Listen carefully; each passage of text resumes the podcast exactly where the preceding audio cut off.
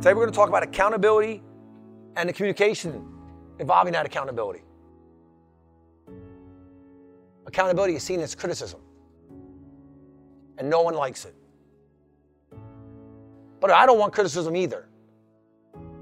I don't want it, but I embrace it. Why do I embrace it? It's what got me here. Constructive and destructive, both of them. And all they did, it either made me better, constructive made me better, or destructive fueled me. Why should you, as an individual, want someone else to hold you accountable? I'm gonna give you an example. You ever wake up in the morning and you don't feel good? But you're not sure if you're sick, but you know you don't feel good. You feel warm. What do you do? You grab a thermometer, you take your temperature. Your temperature is normal. You go, oh, everything's okay. So imagine when someone else holds you accountable. They're your thermometer. They're gauging you. They're letting you know, hey, you're okay. Or you think you're going down the right path. They go, hey, you're not. What's the first defense or the first challenge of holding somebody accountable? No one likes to be criticized. Why don't people like criticism? We're all insecure creatures. We know our own insecurities. So we're not doing things because we want to fail. We're doing things we want to be better at it.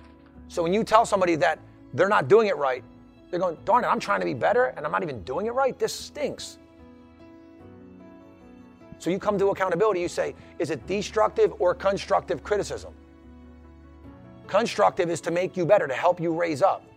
Destructive is to make me feel better, so I knock you down. I've been saying for a long time, it's not what we say, it's how we say it. So you should, if you're saying something without consideration of the words you're using to say it, that by itself can make whatever your good intentions were destructive criticism. So you got to be conscious of that. You can't just say, oh, I don't care if they don't like it, I'm going to say it anyway. So, what is the purpose of accountability to yourself? What is the purpose of that? Well, first you got to ask yourself, what's your motive? Right? Do you have a motive or a mission? So the difference with a motive or a mission is a motive is like it's uh, it's conceptual. You know, I want to feel better. A mission is I want to get better. I intend to become better at what I'm doing. For me, my goal is self awareness. Self awareness. So people think self awareness means I can only get it from myself. That's not how it works. That's part of it.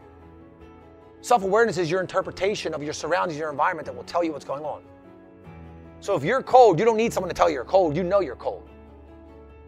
But if you're going in the wrong direction and you don't know it, you might need Google Maps to tell you that you're lost. You might not know it, right? So you can use the inward tools and the outward tools to improve yourself and become aware of yourself.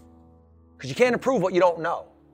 You know, you can't fix what you don't know is broken. It's one of those circumstances. So we all want to know what, what we all should want to know.